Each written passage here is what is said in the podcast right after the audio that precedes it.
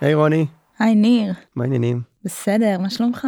מעולה. האמת שהיום אני באמת מתרגש אם יש פרקים שאנחנו ככה כל פעם אומרים מחדש אבל הפעם זה באמת התרגשות אז ברוכים הבאים לפודקאסט שלנו מדברים תזונה וספורט.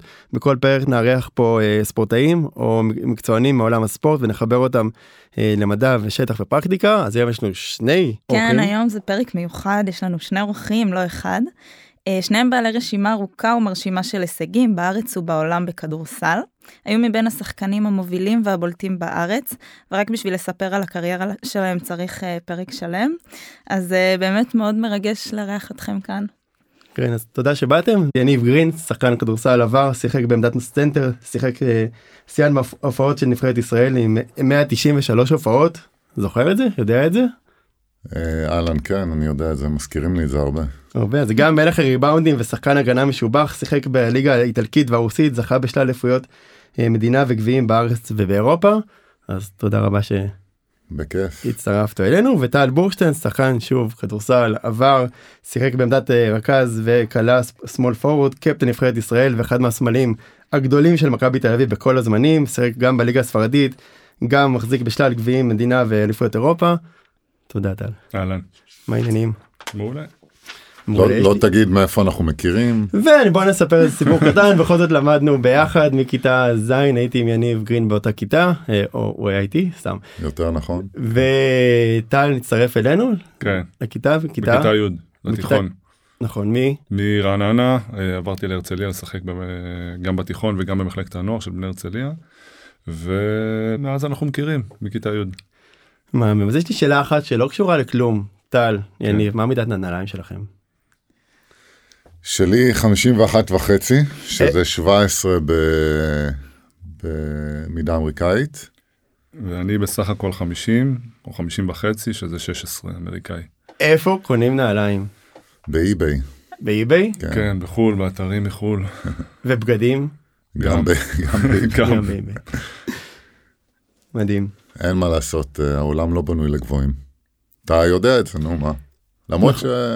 שאתה עוד יכול למצוא מדי פעם, אני מאמין. קשה אבל קשה למצוא כן, אוקיי, אז קשה אנחנו מאוד. באמת מלווים המון המון ספורטאים והרבה פעמים ההורים שואלים כאילו מאיפה המידה מאיפה הנעליים מאיפה הבגדים וזה לא פשוט למצוא. אז זהו, אז ל- למזלנו בנעלי כדורסל, שזה בעצם היה העבודה שלנו, אה, קיבלנו מהקבוצות כל השנים, אבל אה, שאר הבגדים של היום יום, אתה יודע שזה לא טרנינג ונעלי ספורט, אז אה, כן, תחפש הרבה, כבר התייאשנו מלהיכנס לחנויות ככה בקניון וכאלה, צריך אה, מקומות מאוד מאוד ספציפיים או באינטרנט, אה, לא פשוט. טוב, גם לנמוכים לא קל, הכל אה, ארוך, הכל רוני מה מידת גדול. נעליים שלך? 38, שיחסית לגובה שלי זה די גדול, זה אבל מפתיע. יחסית לממוצע פה אני. 38 הייתי בגן חובה. משהו כזה. זהו, אז אה, אני רק אגיד לכם שזה נחמד לראות את אה, ניר ככה בין הנמוכים פה. ב... לשם שינוי כן. באמת בכיתה אני חושב שבכיתה שלנו הממוצע היה מטר תשעים פלוס כולם היו זו הייתה, הייתה אה, כיתת שחייה וכדורסל ובאמת כולם היו נראה לי מאוד גבוהים ואני חושב שדי איימנו על המורה והכיתה היחידה שהמורה לא יכולה להגיד לנו משהו חוץ מ... רגע, חוץ ממך, היו לנו עוד שחיינים, עוד שחיינים בכיתה? זאת הייתה בעצם כיתת שחייה וכדורסל מכיתה ז' לאט לאט התמעטנו ואני חושב שאני נשארתי בין השחיינים היו עוד אחד שניים אבל בין השחיינים היחידים אה, אבל הכדורסל שלטו בכל זאת הייתה כיתה מאוד מיוחדת אני חושב שנדבר על זה תכף די הרבה. כן, טוב, אז אה, בואו נתחיל. יאללה. אה, אני אשמח לחזור לתחילת הקריירה, אז כמו שכבר הזכרנו, למדתם באותה כיתה והייתם מוקפים בסביבה של ספורטאים. אז אה, נשאלת השאלה מה מבדיל אתכם מספורטאים אחרים, בכל זאת אה, הגעתם לקריירה, ככה עשיתם מזה מקצוע, ואני בטוחה שהייתם מוק- מוקפים בסביבה שכולם מוכשרים וכולם שואפים קדימה. אה, יניב, תתחיל. טוב, אני חושב להגיע להיות ספורטאי, קודם כל זה צריך הרבה מזל, להיות במקום הנכון, בזמן הנכון. אה, אבל אה, מעבר לזה, אתה צריך גם להיוולד עם איזה שהם נתונים פיזיים וכישרון בספורט שאתה עוסק. אה, ברגע שיש לך את הבסיס הזה, יש הרבה אחוזי הצלחה ש, שכן תגיע להיות מה שאתה רוצה להיות.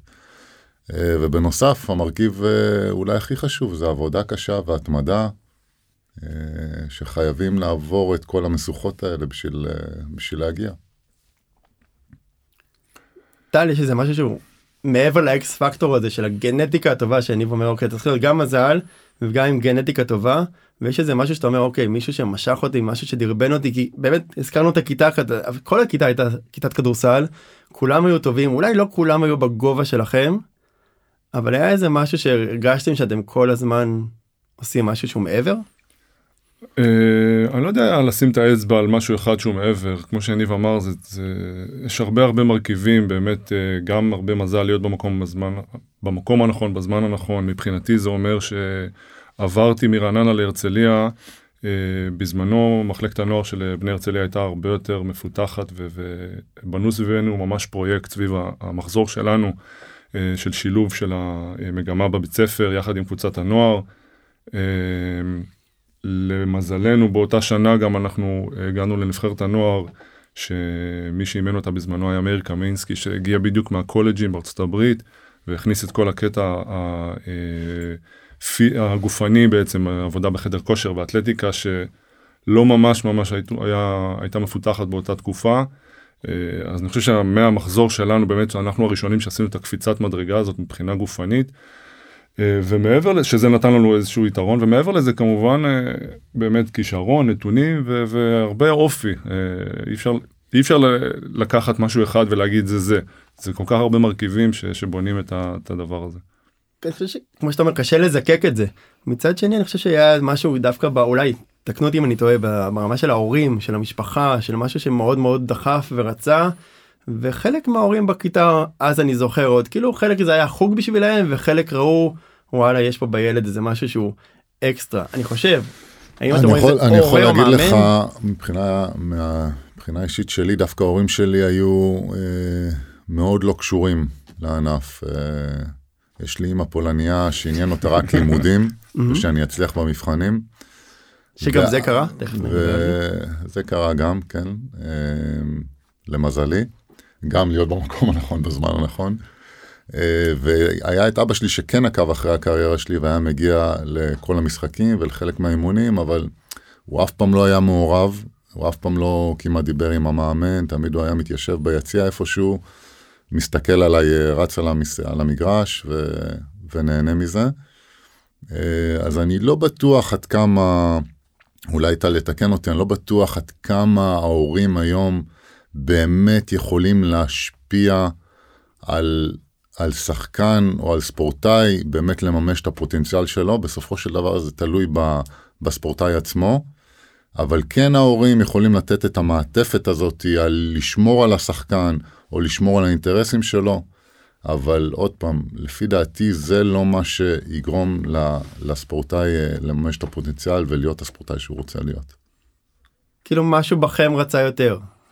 אני, אני כן הגעתי מסביבה מאוד מאוד, אה, אה, אני לא אגיד אה, כמובן תומכת, אבל גם בתור ילד אני גדלתי בבית שהיה כדורסל, אני אח הצעיר מבין שלושה, שני האחים הגדולים שלי שיחקו כדורסל, אבא שלי היה מעורב מאוד במחלקת הנוער במכבי רעננה, איפה שגדלתי. אז אני מבחינתי זה היה מסלול מאוד מאוד uh, טבעי ורק ללכת לעשות מה שהאחים הגדולים שלי עשו. Uh, וכן גם כשהתקדמתי כל המשפחה בעצם ליוותה אותי לכל מקום בנסיעות של הנבחרת ושל מכבי, והייתה לי סביבה כן מאוד תומכת.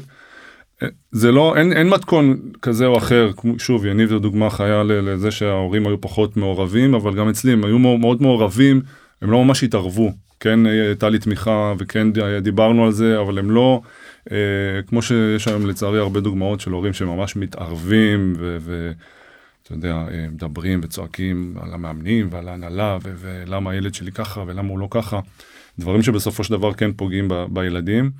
אה, אז אני חושב שמבחינתי הייתי במקום שהוא, מבחינת האיזון הזה של ה... אה, להיות מעורבים אבל לא להתערב, הוא היה מאוד מאוד טוב בשבילי. מעניין. אוקיי אז אני כן אחזיר אתכם טיפה לעבר למרות שנראה לי פחות בא לכם לדבר על זה אבל בוא נדבר על משהו שחשוב זאת אומרת אני זוכר לפחות ברמת הכיתה שהסיפור של הלימודים היה חלק מכם זאת אומרת הסיפור הזה של ללמוד למרות שהייתם כבר אז נראה לי סימנו ככוכבים סימנו אתכם ככוכבים תמיד השקעתם בלימודים כן נתת לזה חשיבות לא אמרתם יהיה בסדר זאת אומרת לשניכם יש בגרות זה כאילו אתם מחליקים את זה מצד שני אני תמיד מדבר או רוני ואני מדברים על הספורטאים הצעירים שלנו ואומרים שזה חלק, הספורט זה חלק ממך, אבל זה לא הכל. זאת אומרת, בסוף יש גם את העניין של הפרישה, יש את העניין של לעשות בגרות, יש עניין של להיות כאילו, באמת לכבד את כל, את, את המערכת.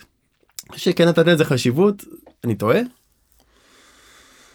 יש חשיבות מאוד גדולה קודם כל. אה, אני אגיד עוד משפט, כי מאוד מאוד קל לזרוק, סליחה על המילה, זאת אומרת, ללכת לתחרות ולחזור ואתה עייף ואתה מותש, ואתה אחרי תחרות ואחרי משחק, ויום ראשון בבוקר יש עוד פעם אימון, ואז יש איזה מבחן, לא ויתרו לכם. זאת אומרת, לא ויתרו בסופו של דבר, נתנו קצת הנחות אולי פה ושם, אבל לא ויתרו. למזלנו, אני וטל עוד פעם למדנו uh, באותה כיתה, והיה לנו את המעטפת הזאת, טל דיבר מקודם, של בני הרצליה, שדאגה לנו גם uh, בנושא הלימודי, uh, שנוכל לממשק את העניין של הכדורסל והספורט עם הלימודים. Uh, אם זה, ב, uh, אם זה בשיעורים שהפסדנו, אז היו משלימים לנו אחר כך, uh, וכל מיני כאלה. אה, מה שאני כן חושב לגבי אה, ספורטאים שצריכים ללמוד, אה, אז אני תמיד אומר את זה לחבר'ה צעירים, שספורטאי, שחקן חכם, הוא שחקן יותר טוב. אני מאוד מאמין במשחק, במשפט הזה, מדהים. ואני חושב זה ש...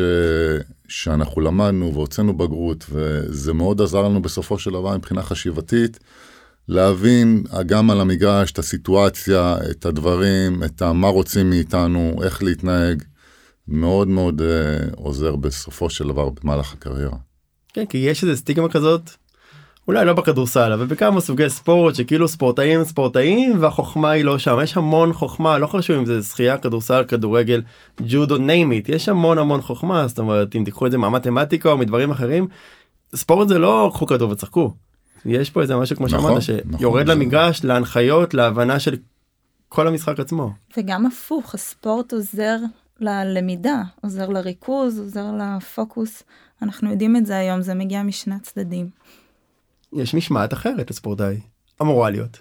אמורה להיות אני חושב שזה גם מעבר לזה אני לא חושב שאפשר להגיד שרק אם אתה עושה בגרות אז אתה חכם אה, זה לא בעיניי זה לא נמדד בזה אבל אה, הרבה לפני זה.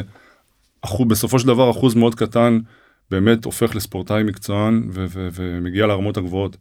Uh, מה גם שבדרך, uh, כמו שאנחנו יודעים, אפשר להיפצע ואפשר לגמור קריירה בגיל מאוד צעיר, אז uh, לא לקחת את זה בחשבון ולא להיות מודע לזה, זה לא מהלך חכם נקרא לזה. כן צריך לקחת את זה בחשבון, כן צריך להשקיע, כן צריך לכבד את המסגרת שאתה נמצא בה. ולדעת שזה עוד משהו שישמש אותך בדרך, כי הסיכויים להצליח הם באמת יחסית מאוד קטנים. אה, לא שבגלל זה לא צריך לנסות, צריך לתת את הכל בשביל להצליח במקום הזה. אבל עדיין צריך לדעת שדברים יכולים לקרות, ו- וכן צריך להשקיע במקום הזה. יפה. כן, מדהים, אמרת לכבד את המערכת, כי בסוף היא תמכה בכם, וצריך גם להחזיר חזרה, אני חושב שחלק, היום לפחות, לוקחים את הכל ברור מאליו, וכאילו שחייבים להם. ואתה אומר לא, בוא נכבד את המערכת גם. כן, זה קצת דור כזה שמתחיל לקחת דברים מובן מאליו ולא לתת כבוד ל... אם זה למסגרת, אם זה למבוגרים, אם זה ל... אה, אני חושב שבסופו של דבר זה דברים שמתחילים מהבית. אם בבית דורשים את הדברים האלה, אתה לתת כבוד הזה למורים, למסגרת, למאמן, אה, אם הם עצמם, ההורים, משמשים דוגמה כזאת, אז אה, אין שום סיבה שזה לא יהיה גם אצל הילדים. יפה. טוב, יניב, אתה שיחקת בעמדת הסנטר. אה, ציפור קטנה לחשה לי שעשית שינוי ככה די משמעותי מבחינה פיזית. אתה יכול לספר לנו על זה? כן, בעצם בילדות בגרות שלי הייתי מאוד, אה, מאוד דקיק. אה, לא הייתי חזק, לא, לא היו לי, לא נולדתי עם גנים, גנים טובים של חוזק, כן הייתי אתלט, אבל... אה, הכל באופן יחסי בוא נשים את זה רגע על השולחן הוא עדיין 2-0 משהו תמיד זה זאת אומרת הכל כן, באופן יחסי כשמגיעים. תמיד, אני תמיד זוכר שהיו שעוד היינו מתאמנים uh, בזמנו במגרשים פתוחים והיה חורף והיה רוח היו אומרים לי יניב תיזהר לא לעוף כי הייתי ממש דקיק כזה ואף כזה עף עם הרוח. Uh, ולפני שעשיתי את השינוי והמעבר לבוגרים הדבר שהיה הכי חשוב לי לשנות ולהוסיף, זה את העניין הפיזי. להתחזק, לעלות מסה, להוסיף קצת שרירים לגוף, בשביל שאני אוכל אה, להתמודד ברמות האלה. ואני זוכר, טל אה, עלה כבר אה, לבוגרים ו- ושיחק, ואני, היה לי את ההתלבטות אם זה הזמן שלי או לא הזמן שלי, ובסוף בחרתי להישאר, עוד לא לעשות את המעבר הזה ולהישאר עדיין עם הנוער. ובעצם שנה שלמה נכנסתי לחדר כושר שלוש, ארבע פעמים בשבוע, וגם אכלתי, בנוסף נכנסתי לאיזה משטר תזונה, ופשוט העמסתי ועליתי, אני לא זוכר בדיוק כמה, אבל ממש ממש התחזקתי באותה שנה והגעתי כבר לבוגרים אה, שונה לחלוטין. הייתה עונה שממש עצרת עשית כאילו ירדת סיפרת לי ירדת ליגה ברמה של כאילו לא ירדתי אבל בעצם לא עליתי לבוגרים לא עשיתי את המעבר לבוגרים נתתי לעצמי עוד שנה להתחזק אה, בשביל שאני אהיה מוכן למעבר הזה. אתה זוכר סדר גודל של כמויות כמה אכלת? אכלתי הרבה. בעיקר אכלתי הרבה כי הייתי ממש, אה, לא אגיד, לא תת משקל, כן, אבל הייתי יחסית לגובה שלי, הייתי משקל אה, מאוד נמוך. אה, אכלתי הרבה, אני זוכר שבנו לי את התפריט, עוד פעם זה היה לפני הרבה זמן. אז הכי אני זוכר, זה גם משהו שליווה אותי כל הקריירה, שכל שלוש שעות להכניס מנת חלבון של, לא זוכר כמה, 25-30 גרם חלבון לגוף. וזה מגיל מאוד צעיר, מרגע שהתחלתי עם זה, ממש לאורך כל הקריירה, זה דבר שמאוד הקפדתי לעשות.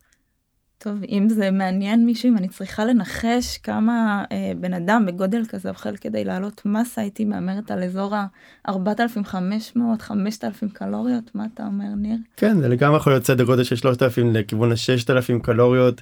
זה מאוד תלוי. כן, אה, באמת מדובר בכמויות מאוד מאוד גדולות של אה, אוכל שאתה צריך רק בשביל להתקיים ואז עוד גם אה, כדי לבנות את השרירים.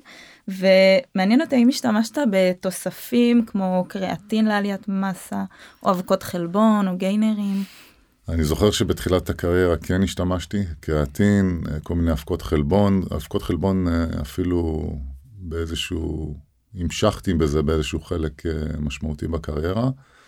אה, בשביל באמת אה, להתחזק יותר ולעלות אה, מסת שריר. כן, עוד פעם, כל התוספי תזונה האלה זה מאוד חשוב לספורטאי. אז, אבל כל זה מגיע רק מחדר כושר, זאת אומרת, כמובן שתמיד יש את, ה, את הכדורסל עצמו, את המשחק עצמו, אבל כאילו בשביל לגדול במסה בסוף נגעת במשקולות והיית צריך נכון להתחזק יותר בחדר כושר אחרת זה לא היה קורה זאת אומרת זה לא שאנשים עכשיו יתחילו לאכול 3,000 4,000 5,000 קלוריות ויתחילו הם פשוט ישמינו אז זה היה יותר חדר כושר ואני זוכר באמת בתור אה, ספורטאים צעירים בערך אצלנו זה לפחות היה מגיל 13 שנגענו במשקולות ועבדנו מאוד קשה בחדר כושר ואפרופו לכל ספורטאי יש משהו שהוא גורם מקביל אני קורא לזה. זאת אומרת אני לא הייתי מספיק כמו יניב לא מספיק חזק אוקיי יש כאלה שלא מספיק אה, הניטור יותר כאילו קשה להם היציאה מהמקום או הכלייה זאת אומרת כל אחד יש לו לפחות גורם מקביל אחד שצריך לעבוד עליו אה, וכנראה שאצל יניב בין היתר זה היה המסה אבל עבדנו הרבה מאוד בחדר כושר ויש איזה מיתוס כזה איזה פחד כזה שמי שיגע במשקולות לא יצמח. אז א' ננפץ את זה פה אוקיי זאת אומרת כן, שאנחנו יש לנו פה דוגמאות שתי חיות. דוגמאות חיות שמצד אחד באמת כולנו נגענו במשקולות מגיל יחסית מאוד צעיר אז לא רואים שאנשים ש... אוקיי עושים חדר כושר במשקולות לא צומחים מצד אחד זה עובד הפוך אוקיי? זה כמו ששחקני כדורסל זה לא בגלל שהם משחקים כדורסל הם גוברים אוקיי? אלא זה גם זה גם נקודה שכדאי ש... שנשים פה יש הרבה מאוד שואלים אותנו הרבה את ה... אז דנו? קדימה. לא זה זה מצחיק אתה יודע ש... שחושבים שבגלל שאנחנו בגלל ששיחקנו כדורסל אז גבנו זה לא בגלל שאנחנו היינו מנטרים כל הזמן אז כנראה זה לא בגלל זה. לא נמתחנו או משהו. כן אז הספורט בוחר אותנו גם נגיד סתם בלחיצת אה, הרמת משקולות או בלחיצת אה, חזה זאת אומרת ככל שיש לך יותר קצרה יש יותר סיכוי שתרים יותר אוקיי? וזה עובד הפוך בכדורסל. אבל אז זה הצד החלק הטוב בחדר כושר ואני מאוד בעד. מצד שני שדיברתי עם טל קצת מקודם דעתו טיפה הייתה שונה אני חושב דל על חדר כושר או שלא לא לא באופן כללי באופן גורף נקרא לזה יותר נכון לחדר כושר אני חושב שבזמנו אה, איך שהתאמנו זה פחות או יותר כולם עשו את אותם אימונים. אני חושב שיכול להיות שהיום זה כבר השתנה קצת אני מאמין ומקווה שכן. אבל אני חושב שההתייחסות צריכה להיות מאוד אינדיבידואלית אה, לאיזה סוג ספורט אתה משחק, לאיזה עמדה, לאיזה מבנה גוף. מאוד מאוד אה, טיפול אישי וכמו שאתה אומר כל אחד לטפל בגורם המקביל שלו. אה, הרבה עבודה על משקל גוף הרבה מתיחות שפחות אולי אה, שמנו עליהם אה, דגש באותה תקופה, אתה יודע, אמרו לנו, אוקיי, תעשו מתיחות לפני אימון, אחרי אימון, זה לא היה באמת משהו מאוד... אה, מתודי. אני, כן, אני זוכר אה, בתור ילד, אה, וגם אחרי זה יחסית, ב, עוד ראיתי אותו קצת משחק, שיחקתי עוד קצת נגדו, אה, דורון ג'אמצ'י, הוא היה פשוט לפני אימון ואחרי אימון מקפיד לעשות, אתה יודע, ברמה, אה, אתה יודע, אני אמרתי, בסדר, יאללה, נו מה, עם השטויות האלה של פעם. והיום רק אני מבין עד כמה זה באמת עוזר, אה, מעריך ומחזק את השרירים אה, ומונע פציעות. אז אני חושב שצריך לאזן בין הדברים, בין ה, באמת חדר כושר ו, וכל המעטפת הזאת, ששוב, היום היא, אני שם לב שהרבה יותר מפותחת והרבה יותר שמים דגש אה, לכל הדברים האלה. בזמנו זה היה בעיקר באמת החדר כושר והמשקולות ולהעלות מסה ולהתחזק, אבל הייתי כן אה, בונה את זה ספציפית ואינדיבידואלית לכל אה, ספורטאי. כן, אנחנו מזכירים את זה הרבה שכולם יודעים במרכאות את תורת הענף אבל תורת החדר כושר לענף ויותר מזה החדר כושר לענף לעמדה הספציפית אוקיי? למבנה גוף למבנה גוף. לפוטנציאל להרבה דברים. לגורם הספציפי שאתה צריך לעבוד עליו אוקיי? זאת אומרת גם בשחייה שוב יש מרחקים קצרים ויש ארוכים ויש שחייה בים. יש לי עוד מספר אחד עמדה אחד עמדה חמש יש, יש כאילו הרבה דברים שצריך לעבוד עליהם ולא מספיק יודעים לא בארץ אולי בחו"ל אולי ב-NBA אולי בקולג'ים קצת יותר אה, אבל בארץ לא מספיק. אני מסכימה אני חושבת שהרבה פעמים זונחים אה, עניינים כמו מתיחות ורואים איזושהי מטרה מול העיניים ואם המטרה היא להגדיל מסה אז אני אלך לחדר כושר אבל לפעמים שוכחים לנוח לאכול נכון לעשות מתיחות וכל הדברים בין לבין כדי uh, באמת לתחזק את הגוף. אולי נדבר רגע על הפציעות כי זה ככה. כן. הכין? אה, כן טוב אז שניכם חוויתם פציעות לא פשוטות במהלך הקריירה. אה, ואני חושבת שאי אפשר להפריד אה, בין פציעות לבין ספורט תחרותי זה זה חלק מהעולם הזה זה חלק מהעניין הזה אז בואו נדבר קצת על המשמעויות. טל.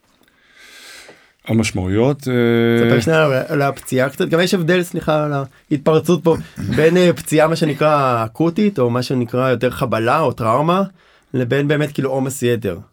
אוקיי או איזה חוסר התאוששות או חוסר מנוחה אוקיי להבדיל ממישהו שפתאום למרות שזה יכול לעבור גם ביחד מזה שלא נחתם פתאום. כן, כן, קשה להפריד בין הדברים, זה, זה מתחיל מאיזשהו חבל, זה יכול להתחיל מאיזושהי חבלה או איזושהי דלקת מקומית ככה נקודתית שאתה לא נותן לה מספיק את התשומת לב ו, ו, ורץ או מתאמן עליה. אה, וזה יכול אחר כך להתפתח למשהו הרבה יותר אה, אקוטי ושקשה להיפטר ממנו. אה, מה גם שכן זה תלוי מאוד בעומסים ובתשומת לב שאתה נותן לדברים האלה אה, כמה אתה מטפל בזה כמה אתה אה, נח כמה אתה משחק על, על הכאב או לוקח כדורים היום אתה יודע כל דבר יש לו כדור נגד כאבים נגד דלקת זריקות ו, ויאללה חזרה למרוץ. אז זה משהו שלאורך זמן הוא כן יכול מאוד לפגוע. וזה עוד אחד מהדברים שאני חושב ש... לא נתנו להם מספיק, אה, אני יכול להעיד על עצמי לפחות, שלא נתתי לזה מספיק תשומת לב. ובסופו של דבר אני לא יודע להגיד אם זה מה שהכריע ו- וגרם לי לפציעות ולפציעה שגרמה לי אה, לפרוש, אה, אבל כן, בהחלט זה משהו שיכול להשפיע. זאת אומרת, היית מנהל את זה קצת אחרת היום? הייתי מתייחס לזה אחרת. זה קצת קשה בקבוצות מקצועניות, במערכת לוחצת, במיוחד במנטליות שלנו בארץ, אתה יודע, בכלל אין הרבה סבלנות לשום דבר ולתהליכים ולהתאוששות. אה, אם נשווה את זה למשל ל-NBA, אתה יודע, אנחנו היינו מסתכלים על זה, שם כל שחקן שיש לו שבר באצבע, שזה משהו מבחינתנו מינורי, אוקיי, תחבוש את האצבע ותחזור למגרש. אז שם, אתה יודע, הם לוקחים את השבוע, שבועיים, שלושה, או עכשיו לברון ג'יימס נקע את הקרסול, אמרו, הוא בחוץ, עד שהוא יתאושש, כי הם מבינים את ההשלכות של זה לאורך זמן.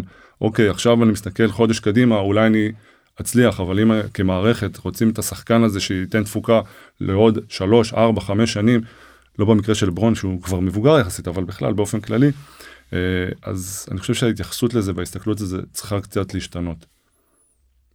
מעניין. דרך אגב, גם לברון עוד 3, 4, 5 שנים יכול... אה, הוא איכשהו מטפל, אה, אגב, כן, איכשהו מטפל בעצמו, ואיך שהוא מתייחס לגוף שלו.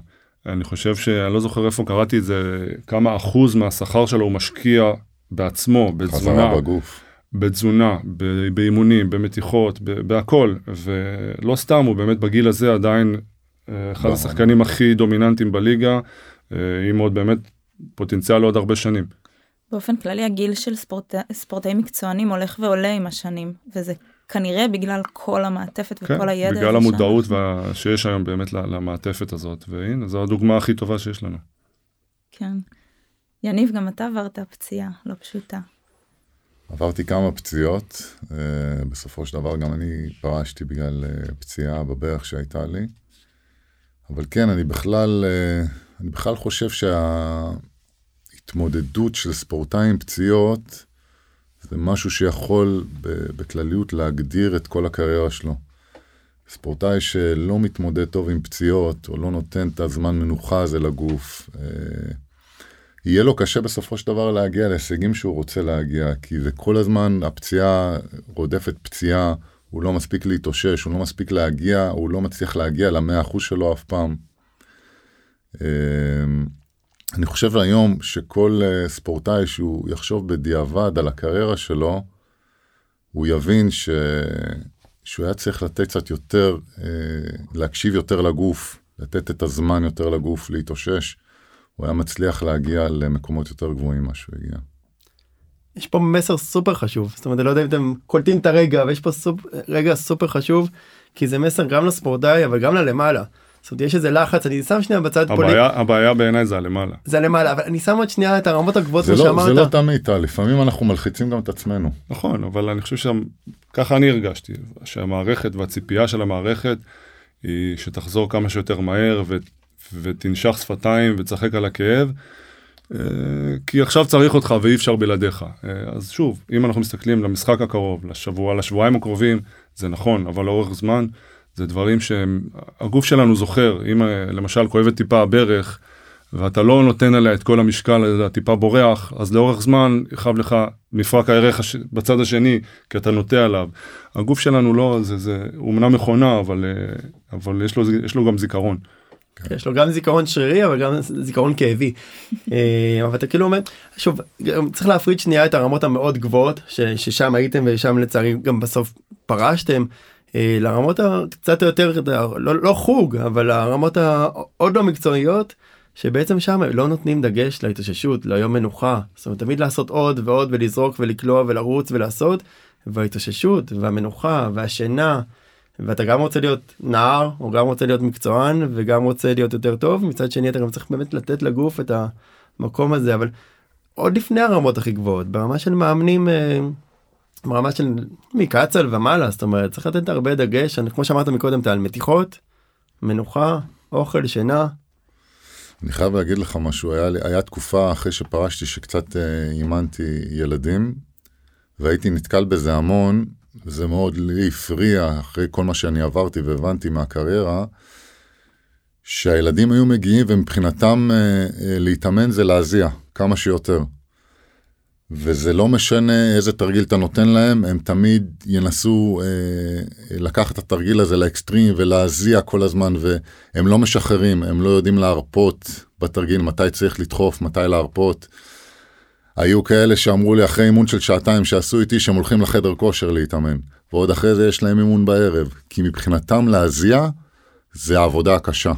העבודה הקשה שבסופו, שבסופו של דבר תביא אותם לגול שהם רוצים אה, להגיע. וזה לא נכון, זה לא נכון, צריך להקשיב לגוף, וצריך לדעת מתי להרפות, וצריך לדעת להתנהל. כמו כי מי שלא יתנהל, כן, בסופו של כל דבר, אחד אה, צריך את התוכנית שתפורה לו כמו... הג- הגוף יבגוד בו. בסופו של זה דבר. קשה, אבל בגילאים הצעירים זה קשה, זה עניין של בגרות ובשלות וזה, בגלל זה באמת, אני חושב, ב- לדעתי זה צריך לבוא יותר מלמעלה, לבנות את המסגרת הזאת לחבר'ה צעירים, אתה יודע, לא סתם שולחים אותנו בגיל 18 לצבא, כי אנחנו לא באמת מבינים, יאללה, כולנו ברבק. אה, במיוחד לחבר'ה צעירים ועוד עם כל ההפרעות קשב היום, אז אה, קשה להם באמת להיות מודעים לזה ולשחרר. הם רוצים עכשיו את הכל, הם בטוחים שהם עכשיו מפה הולכים, ל, ל, אתה יודע, לקרוא את את המגרשים ב- במדיסון סקוויר גארדן. אה, אז בגלל זה באמת המאמנים והמערכת היא זאת שצריכה להתוות את הדרך ולתת את, ה, את המעטפת ואת ההבנה הזאת. אין את זה מספיק, בארץ אה, בטוח שלא. כאילו צריך יותר דיוק יש איזה משהו שהוא לא מספיק מדויק צריך יותר הסתכלות לאורך זמן, יותר תהליך. אה, אני הייתי בספרד שנה וראיתי איך הם, איך הם, אפילו איך התייחסו אלינו אחרי הפסדים. אתה יודע, לא, לא ישר משנים דברים, זה לא ישר שטורפים את הקלפים, אוקיי, בונים מסלול אחר. לא, יש, יש מטרה בסוף העונה, או איזושהי דרך שהחלטנו שאנחנו הולכים אליה. יהיו, יהיו סטיות בדרך, ואפשר לעשות התאמות ושינויים, אבל לא כל פעם צריך לטרוף את הקלפים מחדש. על אחת כמה וכמה בגילאים צעירים, אה, להתוות להם איזושהי, איזשהו מסלול, איזושהי דרך אה, עם כל המעטפת הזאת, והרבה סבלנות. כן, יותר שקט, יותר חוכמה, יניב דיבר מקודם על החוכמה של כאילו, לא ישר, כמו שאמרת, עוד שעה ועוד שעה ועוד אימון ועוד משחק ויש מאמן אישי והאבא לקח איזה מאמן לילד. משהו יותר חכם כי בספורט באמת ספורט זה משהו חכם אתה לא בא ומתפרע. אתה צריך באמת להיות יותר להבין מה המשמעות של התרגיל כרגע על מה אתה רוצה. אם לכל ספורטאי צעיר היום יהיה איזה מנטור שילווה אותו זה אה, ייתן בוסט דחיפה לספורט הישראלי אה, ברמות אחרות, כאילו אני מאמין שזה מה שחסר היום. בטוח בכדורסל, אני מאמין שגם בתחומים אחרים. כי הילדים הולכים לאיבוד. מבחינתם עוד פעם, זה רק להיות על המגרש כמה שיותר. הם לא מבינים את התהליך, הם לא יודעים מה הגוף צריך, אה, וזה בסופו של דבר רק גורע מהם. חבל. אז אנחנו כל פרק אה, שמראיינים ספורטאי תמיד תמיד מגיעים לצד המנטלי ואני רואה עכשיו הזדמנות לשאול אתכם כי באמת הגעתם למקומות לבמות הכי גדולות בעולם והצגתם את המדינה והיה הרבה מאוד אה, לחץ וציפייה מכם ורציתי לשאול איך אה, מתמודדים עם הלחץ הזה והאם גם זה משהו שטבוע בכם ככה מראש או שזה משהו שעבדתם עליו אם זה משהו שעובר אי פעם. אפרופו מנטור, זאת אומרת אמרת ש... אז אני עוד פעם, אה, לגבי הלחץ זה אותו דבר, אני חושב שכל ספורטאי צריך שאיזה מישהו ילווה אותו, מישהו מקצועי, לגבי הלחץ, אם זה פסיכולוג או מנטור, או מישהו ש... שמכיר את, ה... את הדברים האלה. היה לך דרך? לי אישית היה, כמעט כל הקריירה היה פסיכולוג ספורט שליווה אותי. אה, אני יכול להגיד לך בוודאות היום שלא הייתי מגיע לחצי מה שהגעתי, אם לא היה לי את, ה... את ההדרכה הזאתי. הדרכה פסיכולוגית, לדעת איך לעבור את המשוכות, מכשולים, בעיות, אה, עם המאמן, עם הקהל, עם החברים לקבוצה, עם מי שזה לא יהיה. אה, צריך, ספורטאי צריך, כל יום הוא נתקל ב... בוויכוחים, בריבים, בבעיות, קלה סל, לא קלה סל. יש כל כך הרבה דברים שספורטאי צריך להתמודד איתם מבחינה פסיכולוגית מעבר לבחינה הפיזית אה, על המגרש, שהוא חייב את העזרה הזאת. לטעמי לפחות. מרתק בין אתה זוכר באיזה גיל זה התחיל? פחות או יותר שהבנת שאתה צריך כאילו מנטור קואוצ' או פסיכולוג. אתה זוכר פחות או יותר ממתי זה התחיל? אמ, אני התחלתי בעצם אה, עם פסיכולוג ספורט אה, בגיל די צעיר את האמת היא שנבחרת אה, ישראל זה התחיל מנבחרת ישראל שהם הצמידו לנו באיזשהו שלב פסיכולוגי ספורט שליוותה אותנו. ומהרגע שנכנסתי לזה בעצם מה, מהסשן הראשון, הבנתי שזה מה שאני צריך, שאני צריך שזה ילווה אותי אה, לאורך כל הקריירה, וזה משהו שהתמדתי בו. מאוד עזר לי. אני פספסתי את הממו הזה, אז uh, בדיעבד אני יכול להגיד שאם יש משהו שהיה חסר לי, זה באמת תמיכה כזאת, זה איזשהו פסיכולוג, פסיכולוגית ספורט. uh, שבאמת רק בשנה או שנתיים האחרונות שלי בקריירה uh, נעזרתי והלכתי ל, ל, לפגישות כאלה. בדיעבד זה משהו שמאוד היה חסר לי ואין לי ספק שהיה אה, נותן לי אפילו עוד יותר. זה, אמרתם אם יש איזשהו משהו שאנחנו עושים או משהו שנולדים איתו, אני חושב שזה שילוב של הדברים, זה גם כמובן איזושהי יכולת ואיזשהו אה, אופי אה, שאתה בונה לעצמך עם השנים, עם החוויות, איפה שגדלת, איך שגדלת. אמ, אני, לי אישית הייתי לפני משחקים, רק בדיעבד הבנתי שמה, מה עשיתי, אפילו לא ידעתי, עשיתי את זה בלי, בלי, באופן לא מודע, הייתי עושה אה, דמיון מודרך לעצמי, פשוט אה, מדמיין את עצמי על המגרש, על מי אני שומר, מה אני הולך לעשות.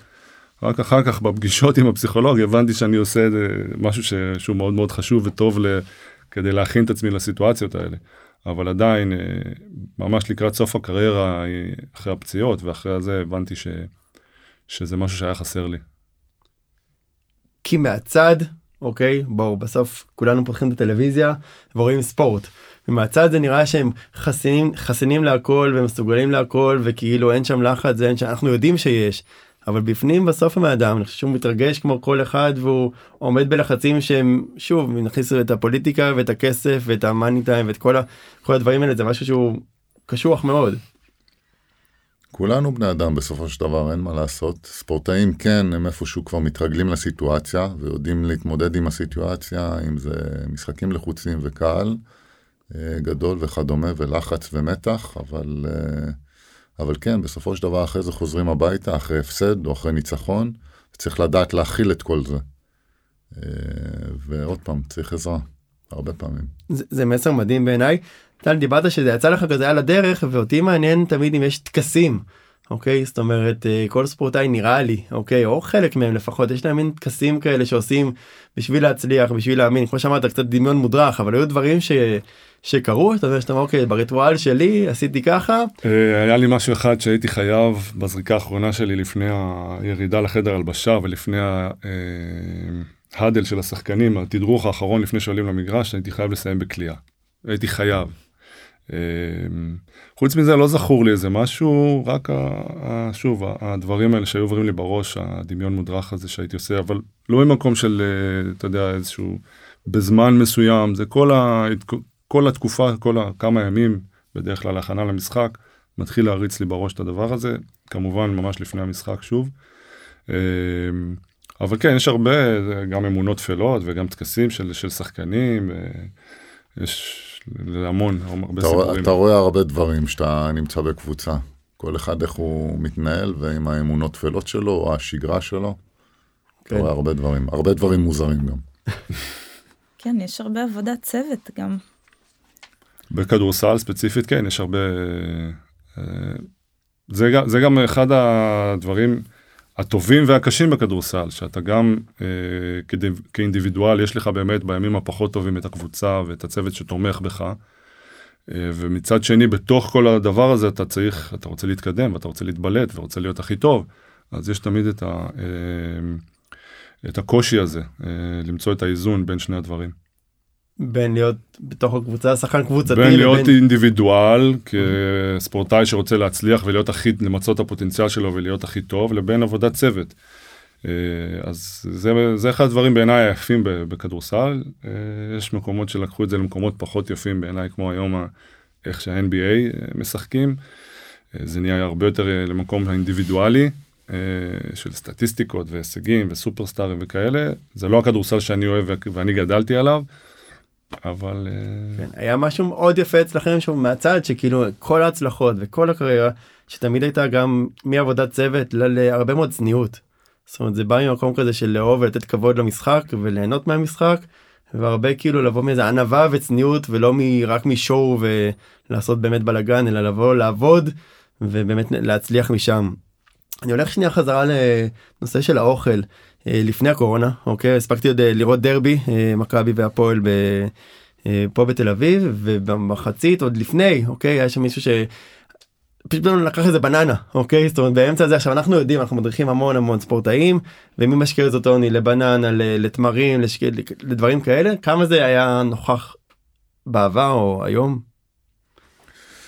מאוד, מה זאת אומרת, אה, תזונה, כולם יודעים היום שזה חלק אה, בלתי נפרד מהספורט, זה הדלק של הגוף, והגוף זה, זה הכלי שלך. Uh, כן, תמיד בחדרי ההלבשה היה את הבננות ותמרים והפאוור ברים, והשייקים, uh, כן, כל אחד מה שהיה עושה לו טוב ומה שהוא היה מרגיש איתו טוב. כן, אני לפני כל משחק הייתי שותה את השקית הקטנה הזאת של הפאוור ג'ל. של הג'לי. זה גם חלק כן. משגרה, כאילו, שאתה כן, עושה כן. איזושהי הכנה. כן, זה כאילו היה נותן, גם יכול להיות שזה היה באמת איזשהו טקס אפילו בלי לשים לב, זה היה נותן לי את הבוסט. אז היום זה מאוד מקובל, אבל גם אז היה לצורך העניין כאילו במחצית אנשים אוכלים, שותים, לא פותחים שולחן ברמה הזאת אבל אה, לפעמים אם מובילים לא סתם אה, כן כן זה כבר אז היה אה, מקובל מן הסתם הדברים מתקדמים ומשתנים נהפכים ליותר ויותר מקצועיים ומדויקים אבל כן כבר אז היה קיים. נייס. טוב אז בואו נדבר על כל נושא הפרישה אה, הרי זה משהו שהוא תמיד נמצא שם וכל ספורטאי יודע שבשלב כזה אחר הוא יפרוש. אה, אבל האם לדעתכם זה מספיק מדובר? האם אה, מתכוננים לרגע הזה? הם יודעים לנהל את זה? אמ, לא. זה משהו שאתה לא יכול להתכונן אליו, אה, גם אם תבין שאתה לקראת סוף הקריירה שלך, זה משהו שהוא מאוד מאוד קשה ומאוד פתאומי. אנחנו שהיינו כל השנים במסגרות מאוד מאוד אה, עמוסות ושוחקות, אה, אפילו לא היה לנו את הזמן אה, לעשות את הדברים האחרים כדי להכין את עצמנו ליום שאחרי, אם זה לימודים או אם זה, לא יודע, איזשהו רכישת מקצוע אחר, אתה פשוט ביום אחד מפסיק לשחק ויוצא לעולם הגדול בגיל בין 30 ל-40 פחות או יותר, כשרוב האנשים סביבך אם לא, למדו, התקדמו בעבודה שלהם, במסגרת שלהם, ואתה יוצא לעולם הזה עם, עם כלים אחרים אמנם, ועשינו הרבה דברים וחווינו הרבה דברים, אה, הספורט, ושוב, אני מגיע מהכדורסל, אני מניח אבל שזה בהרבה דברים, אה, הוא מיקרו-קוסמוס של, של עולם העסקים ושל הרבה, הרבה דברים. אז כן, יש לנו איכויות שאנחנו יכולים להביא להרבה תחומים, אבל uh, אין לנו את הניסיון הזה. אם נשווה את זה לקצין בצבא, אפילו שפורש, בגיל יחסית גם כן צעיר, 40, 45, אז גם במהלך הקריירה הצבאית שלו הוא היה בתפקידים ניהוליים ויצא ללמוד, הוא יוצא עם הרבה יותר כלים, לא נקרא לזה לעולם העסקי. ואתה צריך פתאום למצוא את עצמך מחדש, להמציא את עצמך מחדש אחרי הפרישה. שכל מה שעשית כל החיים, התמזל מזלנו, אנחנו לא, חלילה לא מתלוננים, אה, לעשות אה, קריירה מהדבר שאנחנו הכי אוהבים, שהיה התחביב שלנו, אה, אבל זה לא פשוט, זה, זה, זה כאפה, זה ממש כאפה. יניב, תחושה?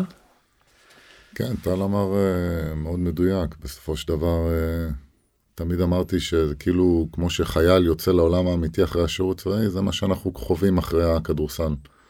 בגיל 35 אה, אני יצאתי פתאום אה, כמו חייל לעולם האמיתי, ובוא, בוא נתחיל להסתדר. אה, רק שלחייל, כמו שטל אמר, יש איזושהי כרית שהוא כבר יוצא איתה, אם זה לימודים או תפקידים ניהוליים, ואנחנו יוצאים כמעט בלי כלום. יש היום שחקנים שאני יודע שתוך כדי הקריירה כבר עושים קורסים ותארים למיניהם. אני אישית לא עשיתי את זה ואני מצטער על זה. כל אתם, אה, אתם צעירים, יש פה איזה לא, אווירה של איזה... אפשר עדיין לעשות אבל אה, אבל עוד פעם. אה, צריך לחשוב על זה.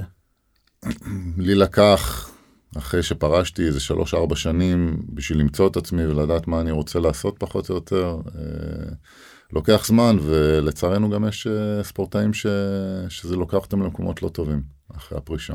כאילו לא חיכיתם לזה או לא ייחלתם לזה אני חושב ככה זה מרגיש לפחות שזה יותר טיפה חצי שוק כמו שאתה אמר לא אבל uh, כאילו בספורט לפחות מאיפה שאני מגיע יש שלב שאתה אומר די אני כבר רוצה לעצור כאילו אני לא יודע או שלא אצלכם זה כאילו אצלי זה נקטע באופן פתאומי גם בגלל פציעה זה עוד יותר קשה אתה יודע אתה רוצה להמשיך אה, הלוואי והייתי מגיע לנקודה הזאת שטוב די אני לא רוצה יותר. אה, גם אצל יניב אם אני זוכר נכון. אה, פציעות עצרו לנו את הקריירה, אז אה, דבר שעוד יותר מקשה על זה בעצם הטראומה הזאת של פתאום לוקחים לך את הדבר הזה, ואין לך בעצם את הזמן הזה אפילו נפשית להתכונן ל- ליום שאחרי ו- ולהבין אוקיי, זה הפרק, ש... סיימתי את הפרק הזה בחיים שלי, מתחיל משהו חדש. אה, אבל אתה יודע כן, נכנסנו כאילו בסדר, לא, הכל לא, בסדר, בסדר גמור ברור ברור מצד ברור. שני כמה הם הספיקו בגיל 34 5 היום אנחנו בדור הוואי רואים אנשים ש... רק עכשיו מתחילים לחשוב כן, מה כן, לעשות. כן, נכון, נכון, בגלל זה אמרתי, הכדורסל זה מיקרו קוסמוס שאנחנו חווים בו את כן. הכל ב... בעצמות. כן, במהירות, לא מהירות האור, אבל מהירות הכל. חווים הרבה הרבה דברים, הרבה עליות, הרבה ירידות, לחצים, התמודדויות, שדברים שאנשים בגילאים שלנו לא רק מתחילים אה, את הלימודים שלהם, ואנחנו כבר ב... ב אה, עם אישה, עם ילדים, תהיו גאים. כן, כן, זה גם. אז כן אני חושב שבאמת זה משהו שפחות מדובר כי אתה כל הזמן עושה את מה שאתה אוהב ואתה יודע איפשהו שזה הגיע היום הזה ואני חושב שזה גם פחות מנוהל. אה, אבל אפשר לעבוד על זה אני חושב שהתחלנו לעבוד על זה כי בסוף כל הפודקאסט הזה נולד בשביל לקדם את הספורט ולעשות דברים טובים. ואני חושב שזה חלק מהסיפור של להיות ספורטאי זה גם להכין את היום של אחרי ואני חושב שאפשר לעשות את זה בקטע יותר נוח ונעים ונחמד. לדעתי זה עדיין כאילו אנחנו עדיין לא שם. זה משהו שאפשר לדבר עליו. כן, לא מספיק. אה, אני יודע שבכדורסל יש ניסיונות, בעיקר מבחינת ארגון מהארגון הארגון השחקנים, כן. שמנסים כן אה, אה, להוציא לקורסים וכל מיני שיתופי פעולה עם מכללות, אה, תארים וכאלה, ששחקנים כן יוכלו בסופו של דבר לפרוש עם איזה משהו ביד, אה, מבחינה לימודית, אה, אבל צריך לדחוף את זה יותר לכל תחומי הספורט. תנו איזה משהו שהוא כאילו שאתה אומר וואו כאילו איזה fun היה חוץ מלהיות איתך בכיתה סתם. איזה fun היה לטל נגיד אה, שהייתי כן. איתו כל הקריירה, כל הזמן. ממש. טיסות נסיעות יש- חוויות. תשמע, יש באמת אין סוף, עברנו גם יחד וגם כל אחד ב- ב- במסלול שהוא עבר באופן אישי, אה, באמת חוויות ושיאים, אני אמרתי את זה במסיבת פרישה שלי. אה, דברים שבאמת לא חלמתי עליהם שאני אגיע, כאילו חלמתי עליהם בתור ילד. אה, חלמת אפרופו כן, כן חלמת זאת אומרת אתה יודע, ילד קטן על המגרש אה, לבד ו- ורואה מייקל ג'ורדן ואני עושה צעד וחצי ואני כאילו מוציא את הלשון ובטוח שאני מייקל ג'ורדן, ברמה הזאת. אבל זו נקודה מעניינת כי לא כולם כאלה זאת אומרת יש כאלה שחיים את הרגע ובאמת כאילו כל אחד רוצה להיות קצת יותר אבל חלק מהספורטאים שהגיעו מאוד רחוק באמת חלמו אוקיי האחיינית שלי טפו טפו חם שכר היא חולמת על המדליה האולימפית. זאת אומרת זה משהו שאני לא גדלתי ככה זאת לא, אומרת תהיה היה- הכי טוב תנצח את המשחק תנצח תנצח אבל יש כאלה שבאמת הם כל הזמן רוצים להיות כמו לא, לא ראיתי את זה, ממש לא. אני ראיתי את, ה, את המשוכה הבאה שלי. Uh, כמובן שתמיד רציתי להיות הכי טוב שאני יכול להיות, ואני מאוד מאוד תחרותי uh, ומאוד הישגי. Uh, אבל בתור ילד, אתה יודע, לא הבנתי בכלל. אני חושב שבשנה, הראש- אחת השנים הראשונות שלי ב... בבני הרצליה, בקבוצת הבוגרים, אחד הזרים אמר לי, הוא הראשון שאמר לי את זה, אגב, הייתי בן 17-18, אמר לי, אל תשכח אותי שתהיה במכבי. עכשיו, לא הבנתי על מה הוא מדבר, כאילו, מה אני קשור למכבי? כאילו, איפה, אתה לא, אתה, אתה מדבר אליי, אתה מדבר כאילו, זה לא, לא ראיתי את זה קורה בכלל.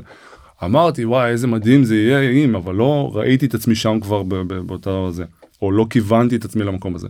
אמרתי, אני נותן את המקסימום בשביל להצליח. כן, יש פער בין חלום לבין מטרה, בדיוק. ואני חושבת שאפשר לחלום רחוק, אבל מטרות צריך, כמו שאמרת, להציב אה, קרובות וקטנות. כן, כאלה זה ש- תמיד, שוב, עוד איזושהי אסטרטגיה שסיגלתי לעצמי, אפרופו הפסיכולוגים, אה, שאני תמיד נותן דוגמה כזאת, שאם היינו רצים בהדר יוסף שם במ- במסלול, אני לא סובל את הריצות הריצות האלה. וזה היה, אם הייתי, אם היית אומר לי מראש, אוקיי, תרוץ עכשיו עשרה סיבובים, אני אחרי שלושה נגמר. אבל במהלך הריצה אני מסמן לי את הנקודה ב- שאני רואה ב- בצד השני של המסלול, אוקיי, יאללה, תגיע, תגיע עד לשם, יאללה, תגיע עד לשם. וככה עשיתי גם בקריירה, כל המטרות שלי היו אה, קרובות יחסית, שאני יכול לעבור אותן, והמטרת על שלי הייתה אה, להיות הכי טוב שאני יכול ולהצליח. אה, זה. אז ככה שלא לא הצבתי לעצמי תקרה, אבל תמיד הייתי צריך לעבור איזשהו, איזשהו, איזושהי נקודה בשביל להתקדם. אני טל, ודא- אתה- טל, אני מנסה לחשוב מי הזר שאמר לך את המשפט הזה, שתגיע על מכבי, אל תזה, אני מהמר על, לא יודע אם זה גרג סאטן? גרג סאטן? כן? יפה. הם מכירים את זה מפחיד כמה שאתם מכירים אחד את השני בלי אפילו לדבר. אבל יניב חייך וחשבתי שהוא כן אהב לעשות את ההקפות אבל אני בספק. לא, לא, לא, יניב, לא, אבל- לא, לא. זה היה אולי אחד הדברים הכי קשים בקריירה. לרוץ. זה הריצות הארוכות, כן, זה לא בשבילי. כן, אז... אני יותר באנארובי, קפיצות, ריצות, אה, ספרינטים, לא... האנארובי זה... אירובי זה לא בשבילי. סליחה. הכדורסל, הכדורסל זה, זה, שוב, בתור ילדים זה היה הכיף שלנו. המסביב, העבודה הקשה, היא באמת הרבה פעמים זאת שעושה את ההבדל, גם האופי שיש לך לעבור את הדברים הפחות כיפים, כמו שיניב אמר, הילדים רוצים רק להזיע ורק אה, זה. גם בתור שחקן אה, בוגר, אתה יודע, לפעמים לא בא לך לבוא לאימון ואין לך כוח ואין לך זה, אבל האופי הזה, כאילו, לעבור את המשבר הזה ולעבור את ה... אה, את הדבר הזה וזה משהו שהוא גם מאוד מאוד אה, עזר לי להשתקם מהפציעות אה, אחרי שקראתי את האכילס בגיל 26 זו פציעה מאוד מאוד קשה. אתה יודע לבוא כל יום לאימון להיות עם הקבוצה לשים ידיים וכולם מתחילים אימון ואני יורד לחדר כושר לבד. וזה עבודה מאוד מאוד סיזיפית ולבד ואפשר להשתגע באמת ההתקדמות היא מאוד מאוד הדרגתית ואיטית. אה, ואם אין לך את האופי לעבור את המשוכה הזאת, את, את התהליך הזה, זה, וזה משהו ש, ש, שנבנה עם השנים. המזל שלנו, טל, שעוד היינו בספורט קבוצתי. לגמרי. תחשוב את שניידר, שהוא היה לגמרי, בבריכה לבד, זה- הוא והקו השחור. זה מה. שאמרתי, ב- בתקופות, ה- בימים, בשבילו מה שסיפרת. עכשיו, את ה- לעבוד לבד וזה, זה האימון הרגיל שלו. לגמרי. גם- גם בספורט אה, אישי יש משהו קבוצתי ויש משהו שהוא אה, אתה אף פעם לא באמת לבד אבל אתה נגעת בנקודה מעניינת שזה ההתמכרות לספורט שאנשים מכורים להבדיל כי אנחנו עובדים הרבה עם חיטוב ומסה ואיך אנשים נראים בקיץ ובבגד ים וכדומה והספורט ההישגי תחרותי הוא לא התמכרות. הוא באיזשהו שלב מקצוע וגם פרנסה אבל עוד לפני זה זה fun זה כיף זה קבוצה זה הרבה דברים ואתה עושה את זה כאילו לא ברמה של התמכרות אתה מחכה ליום של החופש. אתה מחכה לאיזה יום שייתנו לך איזה יומיים שהשבוע איזה פגרה ולהבדיל צריך לדייק פה את הנקודה הזאת של מי שבאמת מכור לספורט הוא לא מפסיק אף פעם והספורטאים המקצועיים אני כל פעם אומר להם לספורטאים תנוחו תורידו שנייה הכל בסדר כאילו אנחנו צריכים לחכות גם למנוחה הזאת ולא כל הזמן להגביר להגביר להגביר. טוב, אז יש לי עוד שאלה קטנה לפני שמסיימים אבל uh, יש איזה משהו שבאמת דיברתם על זה בעצם כל השעה פלוס אבל איזה משהו שהוא יותר uh, ברמת הטיפ או ברמה שהייתם מנהלים אחרת כאילו דיברתם על זה הרבה אבל זה משהו שאתם אומרים די אני רוצה שספורטאי צעיר יותר יתנהל טיפה אחרת אני הייתי היום מדביק לכל ספורטאי צעיר מנטור. אה, זה אני חושב הדבר הראשון שצריך לעשות. אה, שיעזור לו ויתווה לו את הדרך. עוד פעם, יעזור לו מבחינה אה, אה, פסיכולוגית בעיקר, יתווה לו את הדרך, ייתן לו את הטיפים איך להתנהל מול המאמן, מול השחקנים, מול הקהל, מול, מול הנהלה. אה, אין לזה תחליף. כאילו יותר גוף מקצועי כזה מאשר uh, אבא שכל הזמן ואין את זה בארץ, שזה זה הכי בעיה. אולי עלינו פה על סטארט-אפ. אני, שוב, נגענו בזה הרבה. שזה מאוד במה- מאוד חשוב אני מה שאמרת אני חושב שוב זה דברים שעושים לי באמת צמרמורת אני קם בבוקר בשביל באמת אני נהנה אוקיי לעבוד עם ספורטאים ומתאמנים אה, וזה משהו שהוא מאוד מאוד מאוד קריטי נגעת בנקודה שהיא היא מרגשת באמת. אה, נגענו במהלך אני, השיחה. אני בן אדם מרגש, שניידר. סך הכל. מה זה 2-0 4 ביום? טוב. ביום טוב? ביום טוב. כן.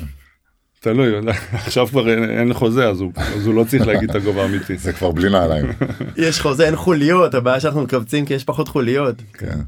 אמ, אני מה שהייתי מוסיף או אני חושב שדנקנו בהרבה הרבה דברים באמת בדרך אה, ואני חושב שהכיוון הכללי אולי הוא פחות מתקדם אולי באירופה או בארצות הברית הכיוון הכללי הוא כן נכון וחיובי וכן אה, גם באיגוד הכדורסל רואים איזשהו שינוי ו- וגם שזה מתחיל לרדת לאט לאט למחלקות נוער.